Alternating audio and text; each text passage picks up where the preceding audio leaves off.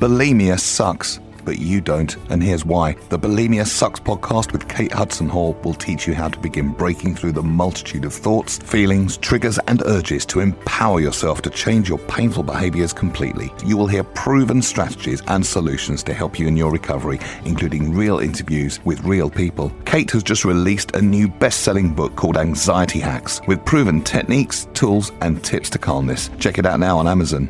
And now, another episode of Bulimia Sucks the podcast.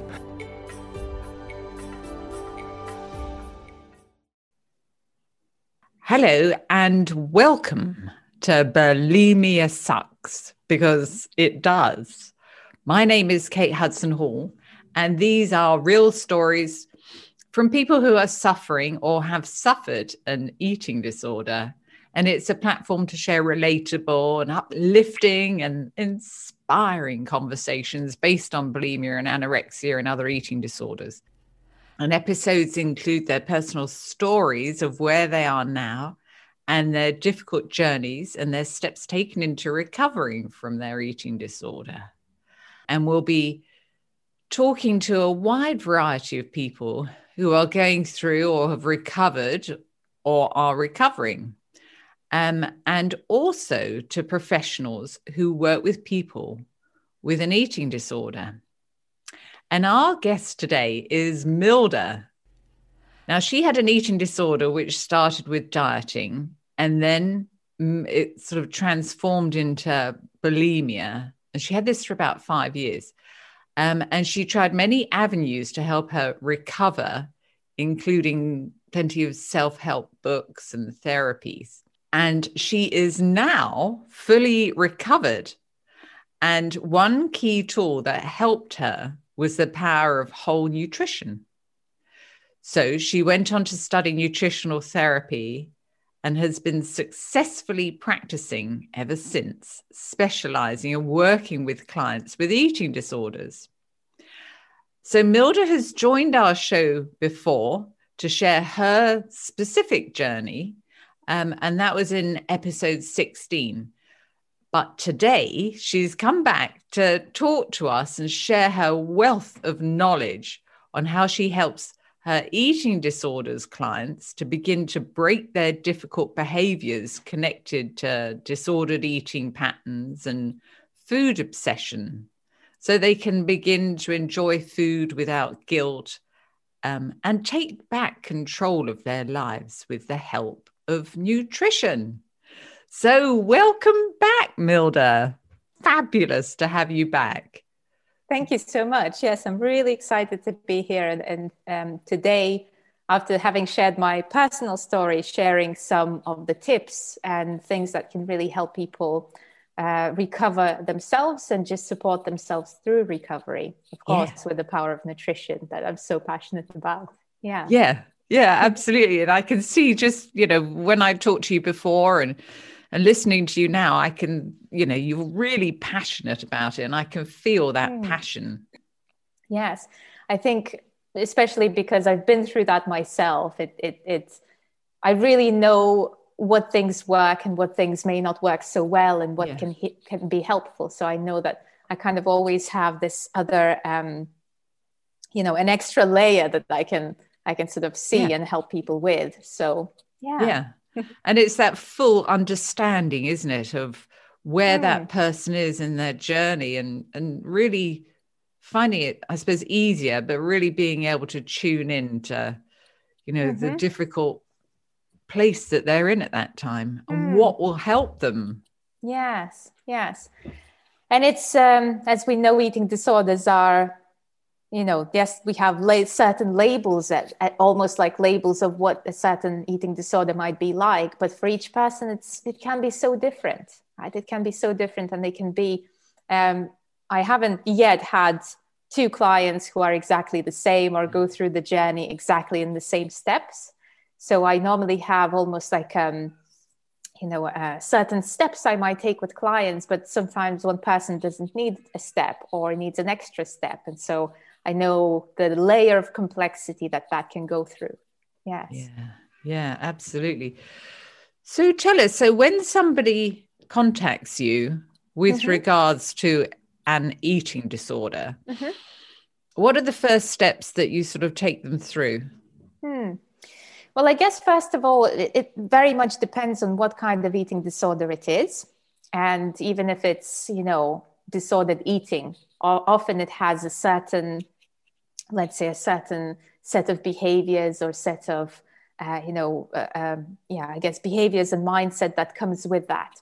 So how I'm going, what I'm going to do with people really depends on what those behaviors are like.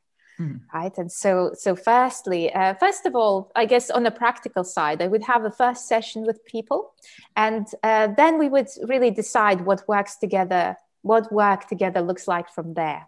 So this this first initial session, very uh, a lot of the time, is really about getting to know their habits, getting to know their history, having a look at their food diary, talk, you know, just talking to them, getting to know what they're all about, and then yeah. I start to give them some practical steps that they can they can uh, do themselves, and then we can decide how work together looks like. But I, I always very much focus on the practical steps because I know that a lot of the time when people work with me, um, I recommend that they would work for a, with a you know a therapist, a, a counselor, a psychotherapist, something from the um, psychological support side, because I know that full recovery is always so much easier to reach when you have all bases covered. Yeah. Right. And I'm very much about okay, these are the practical things you can do. I give people a lot of uh, exercises to do, so it's very much experiential right? It's not just saying, well, you need to eat uh, this and that. It's actually, let's put a plan together and not so much like a rigid plan, because lots of people would have done that with diets before, but it's very much a plan that maybe, or I wouldn't actually even call it a plan, it's more guidance, right? Guidance. Let's, let's meet you where you're at and let's, let's see what steps you can take from here. Yeah. So, yeah. I guess the way I often describe this is I, I work with people on, on this kind of like a parallel track right? So one side of that very much is about nutrition, nutrition nutritional balance. Uh, a lot of people, especially with bulimia, often they would be in, in this nutritional chaos, right? It's like regularity of meals doesn't happen. Um, the blood sugar spikes and crashes are always happening, and so so it's just really about let's let's get your body into a, a regular eating patterns into into something that's a bit more stable so you can start the healing process with everything else right? yeah yeah so um mm-hmm. the um helping somebody with the nutritional path that has anorexia mm-hmm. and somebody with bulimia or binge eating mm-hmm. so there's differences between the two between the three isn't there yes so so often i look at um it's almost like actually two sides of that because i see anorexia and then I see bulimia and binge eating almost very similar track will take with people who are suffering with that. With anorexia, what often happens is people that see me, they either have already had some psychological help or they are at the stage where they really are ready to change right? They they have uh, almost reached this turning point of knowing i need help i want to change this and i'm ready. I know it's going to be difficult but i'm ready to receive the help yeah. often if people are not in that place it's quite tricky to to um, it's quite tricky for the reason because like i said the, the sort of these two sides the uh, anorexia side and the bulimia and binge eating they're slightly different approaches because if you're in a place with anorexia where your bmi is quite low yeah. obviously there's a lot of chemical changes that happen in the brain that create this loop right? The loop of of um, sometimes this sort of this voice or this other part of of people who which tells you you know not to eat or if you eat you're going to gain weight and so on. It's quite loud.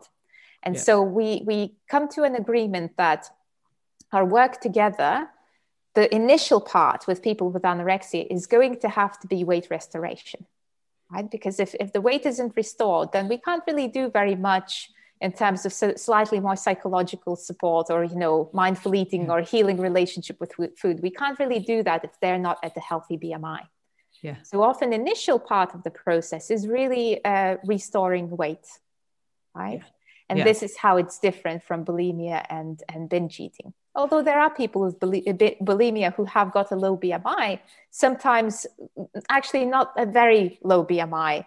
Often it's sort of, you know, close to a healthy BMI, let's say. Yeah. Yeah. And people with anorexia, so you would sort of focus more on the psychological and that negative thinking and the the blockages, if you if you will, with regards to um, starting to introduce foods and building up and you know building up their weight again everyone is very different i think a lot of the work would actually be ju- the work just happens by me being there and yeah. together coming up with challenges and saying okay and, and especially challenging food rules yeah. right so someone would say okay i can't eat uh, before you know 12 o'clock because there's a rule there so we would challenge that rule. And then we would say, okay, well, your challenge for next week is actually just to eat something, right? Because sometimes they would have a, well, I can't have breakfast. So we'd say, well, you're not going to have breakfast. You're just going to have something small at this time. And mm. what, what I tend to notice with people with anorexia is because is that they get get into these loops of thinking and the thinking can get really rigid because yeah. of the restriction. And the rigidity actually can be challenged by just really small things, right? Mm. Because often it's okay, well, I, I have to have, I don't know, 10 nuts. So we say, okay, we'll have 11, right? Yeah. Just by really little things. Yeah. And, and once people, the initial time when they make that challenge is really difficult. But once they see they can do it and what their mind was saying is going to happen, like you're going to gain a stone, hasn't happened, yeah. then they think well okay what what other lies might it be telling me right and then once you you make this challenge you do this challenge once then everything else becomes a little bit easier and then we increase these challenges and and sort of you know and and a lot of the time along the process it's not that i'm pushing them to do it all the time but they start pushing themselves because they see that they can do it and how different they start feeling so yeah. it's really it's really small steps, but yeah. don't underestimate the small steps. I'd say. Yeah. Mm. So it's taking that specific client and mm-hmm.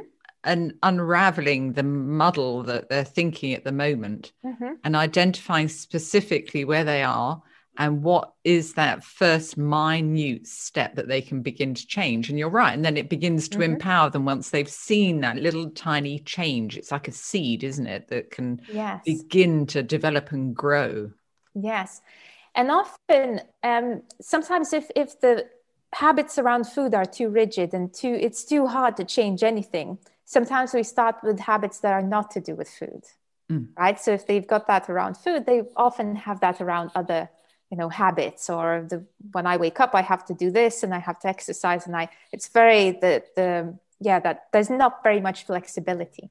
And so i sometimes do the, this exercise where i challenge them to do a few things differently.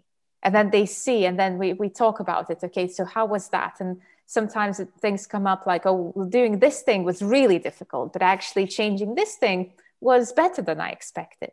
Yeah. right? And so then we sort of related back well, what if the same thing would happen around food? And often it does. Yeah. Right? So it's not huh uh, yeah and i was i was i was going to say that also it's beginning to work with the brain as well and opening up that they can begin to change mm-hmm. and developing yes. that part of the brain and and becoming more aware isn't it yes exactly i mean awareness is a big big part of the process whichever eating disorder people might be suffering with i always say awareness is the first step Absolutely. Yes, yeah. absolutely.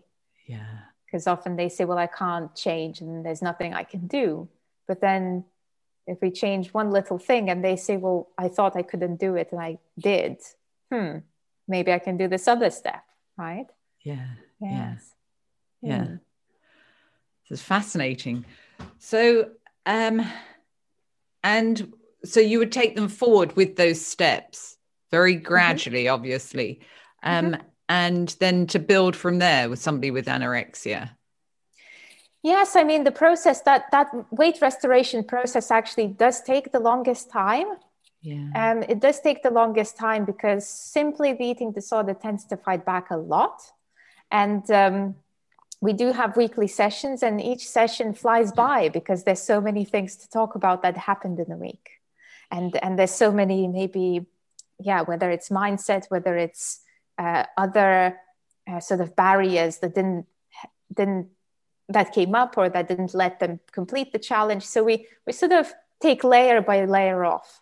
Okay, well, what if that happened? And the mind says, well, no, I can't do this. But actually, if we flipped it and tried it the other way, and then it works. So yeah, this process really of weight restoration, I find with anorexia, is the probably the slowest, takes the longest time. But it's during this process, it's not that we're just working on restoring weight. There's actually a lot of things and realizations that come with that as well.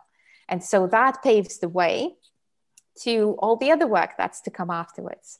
And that's uh, mindful eating, reconnection to the body, reconnection, uh, reconnecting to hunger and fullness signals, right? And then the end goal, obviously, very often is the intuitive eating, but that's quite down the line, I'd say. Yes. Yeah, yeah hmm. absolutely. Absolutely. There's so many different pathways to address, isn't there? Yes. So moving over to um, people with bulimia mm-hmm. and binge eating. Mm-hmm. So tell us what the difference is between those two. So the way I'd approach uh, working with people with binge eating and bulimia is, is that um, often I guess that their motivation, well, motivation, as you know, is variable for everybody, but often yeah. um, I find that people with bulimia and binge eating would implement changes quicker than somebody with anorexia simply because the, the binging and the, the purging, these are such potent systems in their life, such potent energy systems in their life that they want to change them really quickly. And so mm-hmm. their motivation often is, okay, I'm going to do that, although I'm really scared, but I'm just so fed up with this binging and purging. I just, I'm, I'm just going to do it, even though I'm scared of it. Right. And so with, with bulimia and binge eating, often people that I see are they do not have a low BMI. They would be within normal or slightly over the, the uh, normal BMI. Um, and because of that, we actually can start doing a lot of the sort of more psychological work and more uh, behavioral work quite quickly. And so with, with bulimia, so the step number one really, and I talk about bulimia and binge eating very similarly because with bulimia, we just have an extra step, which is eliminating purging. Yes. And with binge eating, we don't really have that because obviously vomiting uh, creates almost like a certain, um, well, feeling, I guess, in, in the body, almost like this uh, attachment to, to the feeling that endorphins create, mm. right? And so that, that doesn't happen with, with binge eating. Um, mm. So that's just that extra step. But the other steps are very, very similar. So we would start with, I, I always start with the regular eating and balancing people uh, nutritionally. So yeah. that often is, you know, a lot of the time people go in, go in these loops of, okay, I had a binge and a purge, and now I'm going to restrict because, yes, you know, I'm not going. I'm going to restrict, and then they end up in the same binge purge cycle. Yeah. So the first steps is really making sure that people eat regularly. So when I say regularly, for particularly the, the, whole underlying work that I do with people, it's pretty much based on blood sugar balance and regulation. And so um, that regular eating is uh, if someone is purging, binging and purging, you know, every day or more, uh, that would be the regular eating with me in eating every three hours right? So to make sure that you don't have big gaps between your meals. Mm-hmm. And to be fair, for every person, I adjust that a little bit because it, uh, just by looking at their, you know, their food diary and seeing how their day is, what they do through the day, and so on. For somebody who maybe wakes up, I don't know, at nine o'clock, right? As a student, wakes up at nine o'clock, and then they maybe go to bed quite early, for example. That that happens. They may not need all six meals Yes. Right. Yes. But for somebody who, let's say, wakes up at five o'clock and has two children and there's just a lot going on, they really do need that regularity in place. Mm. Right. Mm. It's like clockwork. And um, so, yeah, this, this really eating every three hours, which can be difficult for people if, you know, they go days without eating regularly.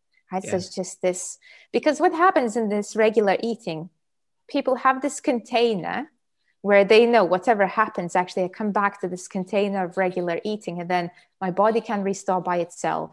The cravings start to reduce by themselves, the urges, so I don't have yeah. to fight them so much. Yeah. Right. And I think yeah. that's and I think that's really important for people to hear that.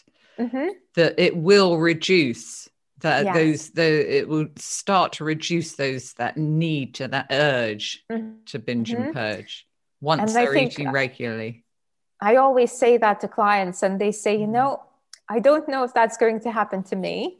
Everyone says that, but then mm. they say, but I'm going to trust you because so far what you said worked. And then after a few weeks, they start to see that actually it reduces, and you know they don't have to fight that urge so much. They say like the uh, after a few weeks, maybe a month, maybe a bit longer, they actually realize that because of regular eating, that urge becomes something like um, more like a suggestion that you can mm. take it or leave it. Mm. So yeah. actually, this is where you can start feeling more in control. It's it becomes a choice, right? Yeah. Whereas previously it feels like autopilot. There's nothing I can do. I can't change this. Yeah. And yeah. a lot of that is to do with blood sugar regulation and uh, those spikes and crashes. Yeah. Yeah. So then, how uh-huh. do you take that forward from there? Yeah. So so regular eating often. Um, again, I say okay, a few weeks, for some people it's a few months until they really get the hang of it and they mm. really they might have a few relapses along the way mm. and they might think okay well i've got this or let's say oh i haven't binged and purged for three weeks and then they start to restrict a little bit whether it's conscious or subconscious and then they might have a relapse so these situations are actually really good because we can work through them and say well what happened this time because yeah. the mind keeps saying well okay, I'm not purging anymore. So maybe I'll just restrict so I lose some weight, for example. Right. And then they see straight away a relapse, a lapse happens. Okay. So uh, often that might take a few months. And then we really focus on, uh, you know, if the purging itself hasn't gone by that point, then we would use tools. And, and like I said, if, if we've got these, uh, if, if the urge becomes this more of a suggestion, then we really work on uh, building the person up, getting their, them into a place of being really resilient so they can say no to those urges at certain situations. Or maybe we say, okay, what times of the day those situations happen? And often that might be uh, the evening. Evening is a big time. And I think another reason is because that's the time our willpower is depleted as well. Yeah. Um, and um, yeah, so just really seeing, okay, what, what are other points for the person that uh, still make lapses happen right and i guess okay so so that's you know a big process it's a journey and there are many things that i might use but and and these next few steps they are often interchangeable for people so i wouldn't right. say you know we wouldn't say okay well for two months now we do this for for a month and then for this they often sort of uh, link into each other mm. so i hmm. just sort of feel mm. out what's the best tool that i could give the person at this stage what would help the most so that's the end of this episode. And this is part one of two parts of our talk with Milda. And so listen to episode 24, the next episode, to find out how Milda continues her pathway in helping her eating disorders clients on their recovery journey. And she'll be discussing fearful safe foods, sometimes foods, also about supplements and mindful eating and intuitive eating, but she will also be discussing about the bulimia bloat and what she advises. So tune into the next episode, episode 24, to hear what she has to say. It's fascinating. And thank you for listening.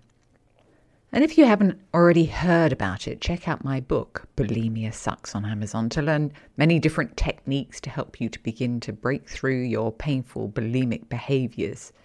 And before we go, let us know what you think of the show and show some love for your favorite podcast by leaving us a review on Apple Podcasts or Buzzsprout or Google Podcasts or Spotify.